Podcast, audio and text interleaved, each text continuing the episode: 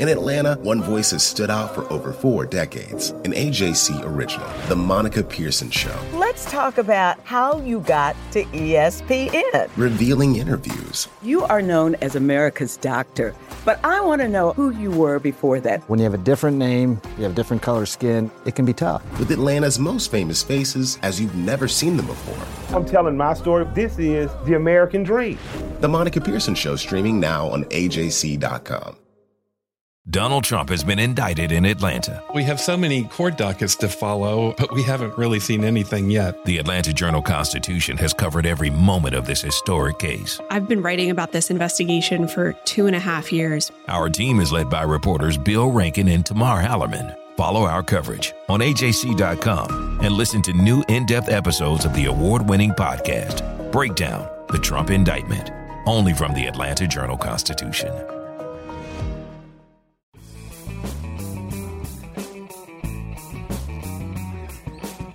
Hello and welcome to the latest edition of the Politically Georgia podcast, where we bring you news and analysis of all the latest Georgia shenanigans in Congress and under the Gold Dome. I'm your host, Greg Bluestein, and today I'm joined by my colleague, Tamar Hallerman, our Washington correspondent. Hey, Tamar, how are you? Hey, good. We've got some fresh poll data to talk about, so thanks for joining us poll day, poll day, poll day. I'm so excited. it's like Christmas. so for, It's like Christmas for political reporters. It's great. It is a lot of data to go through. So let's start with a little bit of the background. So the AJC and Channel 2 Action News commissioned the University of Georgia to conduct two separate polls of likely Democratic and Republican primary voters.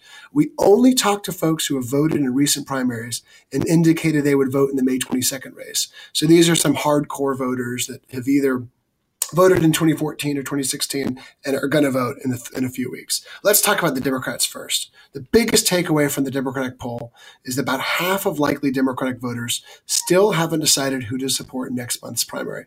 That's a huge number, roughly a month before the vote. What do you take of that, uh, Tamar?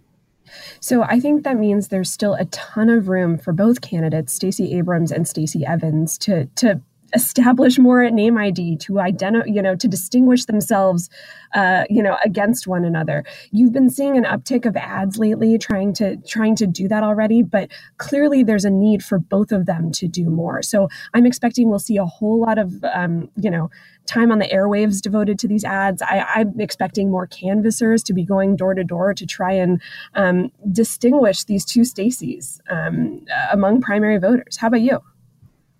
Yeah, um, and, and, you're seeing both of them are, are on air right now. Both of them have TV ads. Um, Stacey Evans has two rounds of, of, of a three part sort of TV series already on the air. Uh, and Stacey Abrams has an introductory ad on the air. Um, I think part of this too is Democrats in Georgia just aren't. There also may not be as used to competitive primaries, at least more recently, than Republicans. Republicans have always had very, very, uh, you know, competitive primaries. Democrats, not since 2010 have they had a really competitive primary for, for a big statewide race. Think about it. Jason Carter didn't have an opponent in 2014. Um, Michelle Nunn and Jim Barksdale, the two Democratic candidates for U.S. Senate seats, basically only faced token opposition. So this is the first time in a while that that two well-known, prominent Democrats who can raise a lot of money are facing off against each other, and a lot of voters you know, it's not that necessarily they're not paying attention. Some of them aren't paying attention, but a lot of them just haven't made up their minds. Exactly. And it doesn't help the fact that both of them have kind of similar backgrounds. They, they both served in the state legislature together. Both of them have the same first name. that does not help them as they're trying to distinguish themselves from one, one another. And I know both came or both campaigns are going to roll their eyes and be like, they hate this narrative, Stacey versus Stacey. Um, but to a lot of voters that maybe aren't as plugged into what the legislature is doing, um, they really do need to spend a lot more time trying to show these voters um, here's who I am. This is how I'm different from the other Stacey. I think you're right about that. They're definitely trying to distinguish themselves. I went out a few days ago and interviewed more than a dozen voters out in Newton County, which is one of the more competitive counties in Georgia. And Republicans and Democrats alike Many of them said they still haven't made up their minds. And I talked to a few Democratic voters who couldn't distinguish the, between the two Stacys as much as they're trying to do that. And Stacey Evans is trying to distinguish herself by saying that Stacey Abrams betrayed Democrats on the Hope Scholarship issue. Stacey Abrams is trying to run as an unabashed progressive candidate who says that her opponent's stances on guns and other progressive issues just aren't aren't aren't aren't uh, satisfying enough to progressives. I know, but the thing is, when you when you look down and when you really kind of zero in on their their records, maybe beyond something like Hope, overall it's kind of similar, isn't it? It can be kind of, become kind of hard to split those hairs, wouldn't you say? Yeah, I mean, both are staunch advocates of gun control, which, which by the way, is is a huge shift for Democratic politicians in Georgia. I mean, just four years ago, Jason Carter ran as an NRA Democrat, and now you're having both of these candidates say that they're going to push for more gun restrictions. Both of them want to expand Medicaid. Uh, both of them want to uh, increase Hope Awards and maybe even get free technical college tuition for applicable students. Um, so both of them have pretty progressive uh, agendas, uh, and and they're fighting all over a lot of these sort of gray areas. You know, Stacey Abrams is knocking Stacey Evans left and right for a vote that she had on a little known gun bill that that made it harder for police departments to auction off guns that they confiscated. Things like that that might not necessarily, uh, you know attract a lot of attention. Um, that's those are some of the differences they're trying to highlight right now. Exactly. And, and how much are, are voters really going to care about a vote that happened five years ago in the legislature versus what people would do if they were elected? That'll be a huge question for, for May 22nd. Um, one question I have for you, Greg, um, going off the poll, um, of the voters that that UGA talked to who had decided who they wanted to support in this Democratic primary, a 3rd mm-hmm. said they'd back Stacey Abrams, while only about half of that, 15%, said they'd support Stacey Evans. Um, and especially among Black voters who make up the largest block of the Democratic electorate, um, Abrams had a huge lead, 38% to Evans' 10%. Um, so, what do you think this means for Stacey Evans? She clearly has a lot of work to do, right? She does. Evans has to cut into that African American vote in order to be a strong contender to Abrams. I mean, that's just a, that's just a must, especially among Black women. And she's scheduled meeting greets over the next few weeks uh, in, in, Clayton County, in DeKalb County, and in South Fulton County, all three majority African American areas, to try to drum up some of that support. This will be key for her um, if she if she wants to be competitive in the primary. The other interesting fact about the poll was that one quarter of white Democratic voters back each candidate. And that is huge for Abrams because if she can cut her losses among white voters, uh, who, who, make up a, a, much smaller percentage of the Democratic electorate, uh, primary voter electorate, then she is in really good shape. You know, if, if, if we if, if it's May 23rd and about the same proportion of white voters backed Abrams as Evans, then you're looking at a easily double digit win by Stacey Abrams. Exactly. And and Abrams is really, you know, the whole focus of her campaign, right, is is getting out these um, kind of disenfranchised primary, um, I guess, base voters. A lot of minorities who traditionally do vote Democratic, but but often it's hard to get them out. So if she's successful in in doing that, um, it might be really hard for for Evans to catch her, wouldn't you say? Yeah, and the same thing goes with with you know trying to galvanize that wave of energy around Donald Trump. I both these candidates uh, are expecting to, they're hoping that uh, this blue tidal wave will come in November that will help carry them across the finish line. And so far, our poll shows that you know that that's even if even if we're seeing some apathy from voters in the primary stage, that Donald Trump's approval rating among Democrats stands at a dismal seven percent, and nine in ten Democrats disapprove of his performance. So that is just a you know not surprising, but a pretty stark number out there. Uh, for sure. Yeah, yeah, absolutely. Absolutely. Um, and you're seeing with, with, some of the congressional races in Washington, you have, um, you know, you have the powers that be for the, the House Democrats campaign arm saying, maybe you shouldn't campaign on Donald Trump so much. Maybe focus more on issues this time. Um, but when it comes to this gubernatorial race, it, it might really help some of these candidates to, to focus on, on, you know, disapproval from Trump or of Trump. Exactly, and the same thing with Congress in general. And I don't know how this will affect uh, the, the, the congressional races in the sixth and seventh district. Maybe tomorrow you can opine on that. But the GOP led Congress had an 82% disapproval rating, and roughly half of Democratic voters disapproved of the Republican led Georgia legislature. So uh, there is some very deep distrust and discontent over Republican led institutions right now. Yes, but at the same time, when you look at some of the um, the poll numbers on this, and I think we'll get into this more when we start talking about our Republican poll, people hate Congress. People have always hated hated Congress, but in general, people like their own representative and that's what kind of keeps things moving at the same um, you know that's why nothing ever changes is because yeah you hate everybody else but you keep your guy you know going in each time so not much change there hate the other guy love yours yep exactly um, one more interesting, really interesting fact about about the, the Democratic poll is that nearly half of Democrats approved of Governor Nathan Deal, a Republican who has led the state for seven years. His disapproval rating was just at 42%. That's a pretty high number for a longtime two-term Republican governor who, um, you know, if you ask any Democrats in 2011 and after he was elected, if, if, if half of them would approve of him, they'd be shocked uh, at this number. You know, this was after a lot of very uh, contentious campaigning. This, you know, remember he refused to expand Medicaid, which was a big Democratic priority. Um, now, seven years later, he has relatively high standing among Democrats and very high standing among Republicans. He is by far the most popular figure, political figure in Georgia. 85% of Republicans give him a high approval rating and about half of Democrats. So that says a lot about uh, the, the current governor's standing in Georgia. Exactly. Um, and I, you know, some of it might be because, you know, he's dealing with a lot more parochial issues on, on the state level that, that are less kind of traditionally partisan. Um, but at the same time, you know, he he did have a bunch of high profile vetoes um, that that pissed off a lot of conservative Republicans that Democrats were really okay with. Um, I mean, the religious liberty veto for for starters. He backed, um, you know, he, he was kind of quietly backing Delta, right, in this this fight mm-hmm. with the over the NRA and and this jet fuel tax break. Um, so he has taken some actions that that Democrats overall, I think, would be really happy with. On the other hand, he did get involved. Um, you know, he signed this this campus carry bill last year, was it? Um, mm-hmm. So, I mean, I guess it's give and take. It is pretty amazing for a, a governor in his last year going out the door he's kind of managed to walk both lines. I think you're right about that. I mean, Democrats, if you ask a Democrat why they, they like him, they'll probably invoke that religious liberty veto and that first campus carry veto. He ended up signing a campus carry uh, bill the next year, but it had a lot of holes in it that the Democrats were kind of welcomed. And if you ask Republicans, they'll mention, you know, his his favorite calling card, which is he made Georgia the number one state in the nation to do business, which is a ranking from an industry magazine. But it's been repeated over and over again and over and over again on the campaign trail by Republicans running for the office.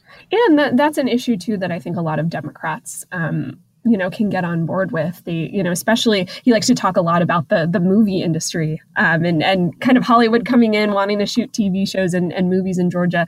I think that's something that that can get democrats excited as well. Yeah. Um, let's talk about guns because this is this is maybe the most surprising part of the entire poll uh, both the polls.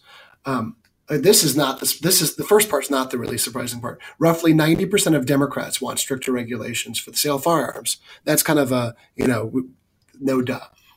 But the surprising part is that about 45% of likely Republican voters also want stricter rules covering the sale of firearms, and 46% want those rules to stay the same. Only 7% of Republicans want to loosen gun regulations to make it easier to buy firearms. I was kind of floored by, by this uh, it showed to me that you know a broad majority of, of, of Georgia primary voters want significant changes and, new restrictions when it comes to selling guns. Do you, do you see the ground sh- starting to shift here tomorrow, or, or is this more of a you know a, a, a, flash in the pan? I think it's more of a flash in the pan. Um, you did see Congress last month make the first changes to gun laws um, in more or in about 10 years um, mm-hmm. after the Parkland shooting. So that was that was a huge deal. Um, you know, we saw after mass shootings at um, you know in, in Connecticut at that elementary school. Um, at Virginia Tech, places all around the country, you know, all these tragedies happened. Congress did nothing, but but it felt like after Parkland, um, there there really was a lot of pressure for for Congress to act. Um, but this is also Congress. They're really good at you know, wanting to diffuse tension, doing the minimal amount of work and then just dropping it and, and walking away. Um, so last month they they passed this this big spending bill, and in it included some really they were modest changes, but they were changes to the nation's gun laws. Um, it included things like more school, uh, more grants for school safety initiatives, things like buying metal detectors and cameras, hiring guards. Um, there was some language clarifying that the CDC could do gun research. Um, you had another provision that that would allow more coordination um, for federal agencies for the National Instant Background Check System. Those changes are, are small. It's not the same as an assault weapons ban or expanded background checks, any of the things that the Democrats want. But I'm not expecting anything beyond this from from Congress. It's just too divisive. Um, and yes, you mentioned how seven percent of respondents want to loosen gun regulations among Republicans, but also 46 percent who want rules to stay the same. I think that's a critical statistic. And I think that means that as long as Republicans are in charge, we're not going to see any major movement on, on Capitol Hill. And the rhetoric from Republican candidates for governor and state offices does not match this poll at all. I mean, if anything, we're seeing the other side of it. We are every Republican candidate is is calling for uh, uh, you know, more gun rights expansions. Casey Cagle got the NRA's endorsement after that standoff with Delta and his vow to kill any tax break that would that would help Delta uh, when when Delta cut its business ties with the NRA. So you've got Casey Cagle with the NRA's endorsement pledging for more gun rights. You've got we've got Brian Kemp touting the fact that Bob Barr, an NRA board member, is backing his campaign. And you've got other candidates assailing Hunter Hill, a former state senator, because at a forum earlier this year, he told me that he would consider backing raising the minimum age for buying assault re- weapons from 18 to 21. Hill quickly backtracked on that issue, but Clay Tippins, another candidate for governor, ran an ad accusing Hill who is a military veteran, of being a Benedict Arnold, being a traitor on pro Second Amendment issues because of this stance. So, Republican rhetoric on this issue continues to be very much pro gun rights expansions. And I think what you see with Republican politics is that, you know, gun rights may not be at the top of everybody's list in terms of issues they care about, but for those who that is their top issue it is it is very much their top issue.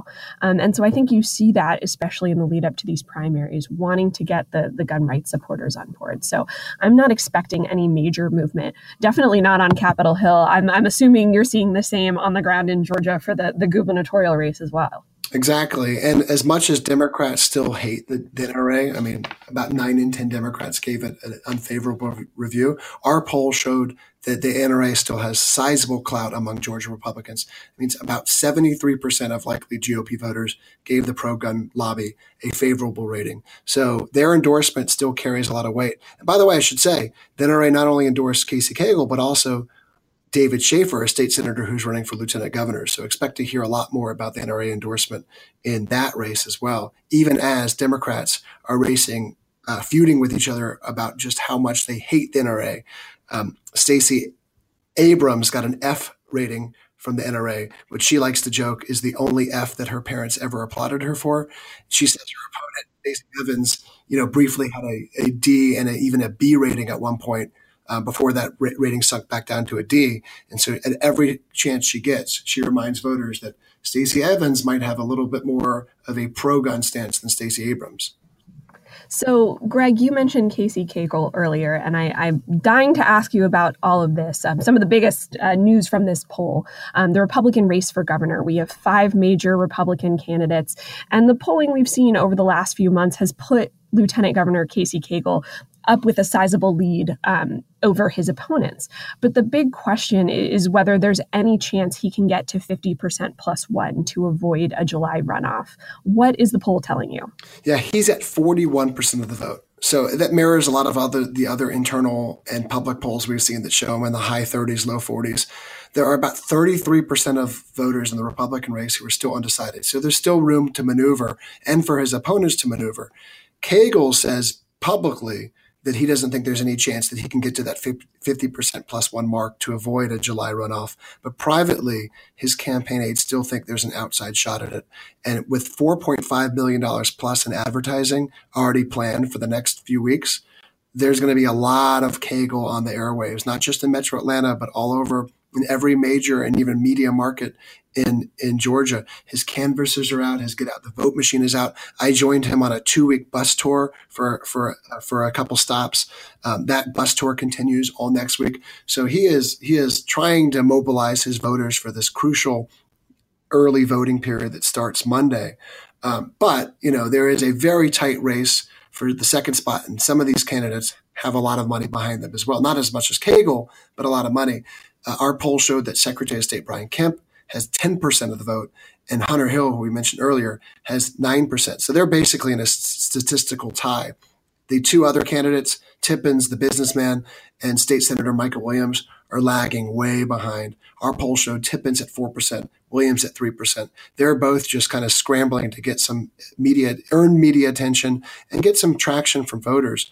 I mean, Tippins might be best known for his attention grabbing ads. He had a Super Bowl ad that showed him swimming. It reminded people that he was a military veteran and a, and a former swimmer and depicted lookalikes uh, of Casey Cagle and Brian Kemp in embarrassing positions. He also, of course, called Hunter Hill Benedict Arnold.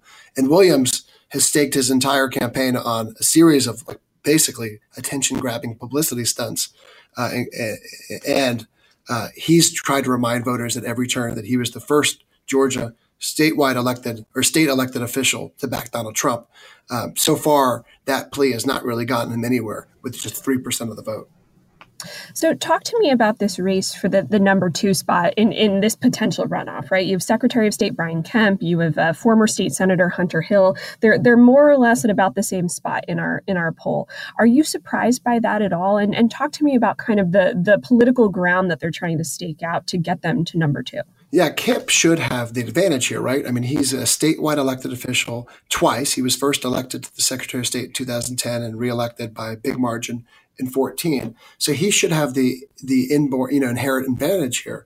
Um, he's kind of made his campaign all about uh, kind of Trump. He's he's he's he's professed a, a Georgia first sort of message, just like Trump had the America first message. But it's also been about illegal immigration crackdowns on gangs, you know, some of the law and order stuff that I think he hopes will rev- resonate with Republican voters. Um, and at the same time, uh, he made a lot of news by pledging after Mississippi uh, adopted its toughest in the nation abortion restriction, restrictions. He said that Georgia will outdo Mississippi on his watch, uh, which got a lot of attention. And you know, it forced other Republicans to say, eh, we're not willing to go that far. Casey Cagle among them. Casey Cagle said Georgia's adoption, uh, abortion restrictions are fine just the way they are, and he's not willing to, to push for even more stringent ones.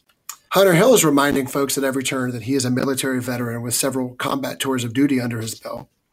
And at the same time, he is really basing his campaign on fiscal conservatism. He is pledging to significantly cut the amount of money that the state spends on everything except for core services like transportation, education. And he's also pledged to eliminate the state income tax, which his opponents say is just not going to happen. It's just not feasible.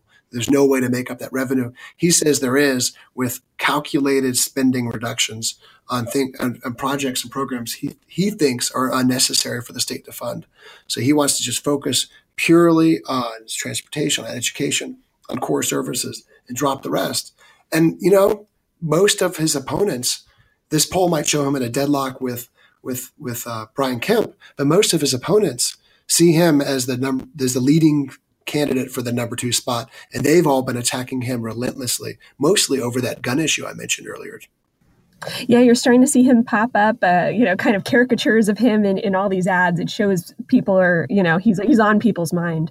Um, another statistic from this poll that I really wanted to ask you about, um, you know, you have five men leading candidates, uh, leading Republican candidates for governor, but you have about 40% of women, Republican primary voters, who haven't picked a candidate yet. What does all of that say to you right now? It says to me that no candidate has been able to kind of soften their their their personal image enough. And I've heard this from some of the campaigns too. They've they've been wondering about how to appeal more to women as well because they're all trying to outdo each other on policy issues and crackdowns on immigration and, and, and you know other cultural issues. But at the same time, you haven't heard too much from uh, candidates other than Cagle about their personal backgrounds right? Um, Clay Tippins mentioned, reminded folks he's a military veteran and a swimmer, but most of his his attacks have been on the other candidates. Uh, so I, would expect to see Hunter Hill and Brian Kemp especially start emphasizing their their backgrounds and their upbringings and their business experience in a way that will appeal to to voters outside the sort of core con- conservative voters who vote on policy to, to, you know to give people an idea of their personalities as well uh, and I think that's where you might see uh, Brian Kemp really try to seize the initiative over the next few weeks. Yeah, it's it's interesting. It really does seem like the Republican side of the race, even though it's a lot more chaotic, a ton more candidates, it does see, you know, despite the 40% of Republican female primary voters not having a, a, candidate yet, the race still feels a lot more settled than than on the Democratic side. It does, and that's partly because of Casey Cagle. I mean, the fact that he became uh, such a, a, a, big money leader. I mean, he's raised more than seven million dollars more, which is not by now, which is a lot. You know, which is more than several of his opponents combined, and that helps. He's he's the capital crowd's favorite. Every other candidate has long since acknowledged that he's the front runner. And so that also helps sort of bake into the minds of many voters who might be divided over several different candidates that, okay, this guy's the front runner. Voters tend to like to back a favorite. Uh, so, so that helps him too. And over the next few weeks, we'll see if that helps him get across that finish line or if he'll be in a, a nine week runoff. So we've got a nine week runoff if he doesn't make it against probably Kemp or Hill. One last question for you, um, kind of you know related, but but not quite to this this poll. I'm wondering if you have a good sense of of how this Delta NRA flap in in the last few weeks of the legislative session, how that has impacted um, the way people view these Republican candidates. Has it helped Casey Cagle at all because he was the the leader, um, you know, kind of beating the drum against Delta yeah. in all this? I think I mean Cagle you know, through a political lens, was in a bind over this because he couldn't he couldn't take a softer stance on this because he'd be painted as soft on guns by all his opponents. Um, the fact that he made that decision to to vow to kill a tax break for Delta, um, if if Delta didn't reverse its position on the NRA, helped him gain a ton of uh, media exposure didn't really help him fundraising because because they were in the session at the time, so he couldn't raise money anyway. But it also showed how important the NRA endorsement still is among Georgia Republicans. Remember, again, about three and four of likely GOP voters gave the pro-gun group a favorable rating, so it still carries tremendous clout. Yeah, and uh, but but couldn't this create more problems for him down the line in case he he does w- win this gubernatorial race? Delta is is one of the biggest employers in the state. I believe the biggest private employer private employer. Yeah, yeah. so it's a question of short term. Yeah. Short term gain over long term pain, and it's certainly an issue that any either Stacey Abrams or Stacey Evans will look to exploit. And we did a, an analysis not long ago a few weeks ago that showed a number of business leaders. You know, these are these are sort of sometimes conservative leaning business leaders who who donated to Governor Deal and to and to and to Sonny Perdue before him, who are donating to Stacey Evans or Stacey Abrams now as a as a sort of pointed rebuke at Casey Cagle and other Republicans because they worry that, that that's you know if, if other companies see that's how we treat our our state's largest private employer that they might not want to come to Georgia. Exactly, but but uh, you know, in the, the short term, Delta's pretty locked into Atlanta, isn't it? They they signed something like a ten or a twenty year contract. You know, they're going to be at Hartsfield Jackson. Yeah, Delta's not going anywhere, but they worry um, again about uh, other companies that might be looking to Georgia, including and this is the biggest one, Amazon, which is looking to put fifty thousand jobs in a second headquarters in one of twenty locations, and one of the group, one of the cities they just scouted was right here in Metro Atlanta. Well, Tamar, thank you again for joining us. I had a blast talking with you about all this nerdy political data. Thanks for having me. And now we go to the lightning round. Governor Deal is under intense pressure to veto a pair of bills. The first would cannibalize a part of Stockbridge to create a new city of Eagles Landing. Critics say this will cause a dangerous precedent and hurt Georgia's bond ratings. The second is a bill that would create a new crime of unauthorized computer access. Several big tech companies, including Microsoft and Google, worry that that will prevent folks with good intentions from trying to highlight security risks and help shore up websites. The Democratic race is getting nastier. The first TV debate last week featured clashes over hope, guns, and, and, ethics complaints. And yet another new ethics complaint was filed just a few days ago against Stacey Abrams, claiming her book tour relied inappropriately on her campaign resources. For those stories and much, much more, visit politicallygeorgia.com. You can follow us on Twitter at Bluestein and at AJC on Washington, and be sure to subscribe to our podcast and rate us. Thank you, as always, for listening. Hip hop is a product of black people. It's a product of black song and celebration. The Atlanta Journal Constitution presents Hip hop's most pulled elements are pulled from the South. a Southern hip hop story. We always go back to that moment of the Source Awards.